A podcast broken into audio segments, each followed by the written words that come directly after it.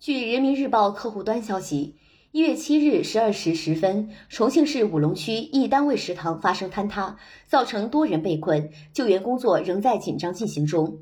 据现场应急指挥部消息截至今日十八时已救出十三人其中三人经抢救无效死亡其他人员正在搜救之中。感谢收听羊城晚报广东头条我是主播姜丽。